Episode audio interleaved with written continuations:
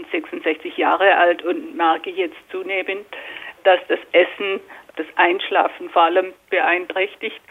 Und ich habe ja schon gehört, man soll nicht mehr so spät was essen. Äh, und ähm, es wird auch teilweise empfohlen, zum Beispiel abends Spaghetti, also Kohlenhydrate zu essen, weil das anscheinend für den Körper besonders gut sei, um, um durchzuschlafen. Also welche Empfehlungen haben Sie, Herr Forster? Tausend Antworten. Ja, das Wichtigste scheint mir, dass wir nicht direkt vor dem Einschlafen essen.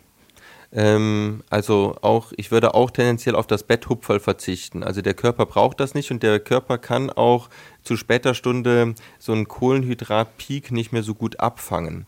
Also und äh, daher würde ich sagen, ähm, es reicht eigentlich ähm, drei Stunden, also wenn wir eine, Puffer haben drei, ähm, zwischen Essen und Schlaf von etwa drei Stunden.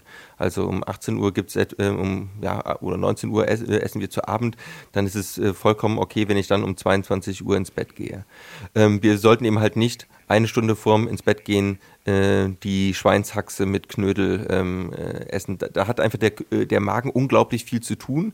Äh, der, der bewegt sich ja auch und das führt dazu, dass wir, ähm, ja, das fährt uns im Magen herum und wir, das hält uns ein bisschen wach oder lässt uns auch häufiger aufwachen. Aber wenn wir eben halt ähm, drei Stunden Pause da machen und nicht übermäßig viel ähm, essen, dann ist mir das, würde ich sagen, ist es fast egal, ob wir jetzt Kohlenhydrate oder, oder ein, ein, ein Salat essen.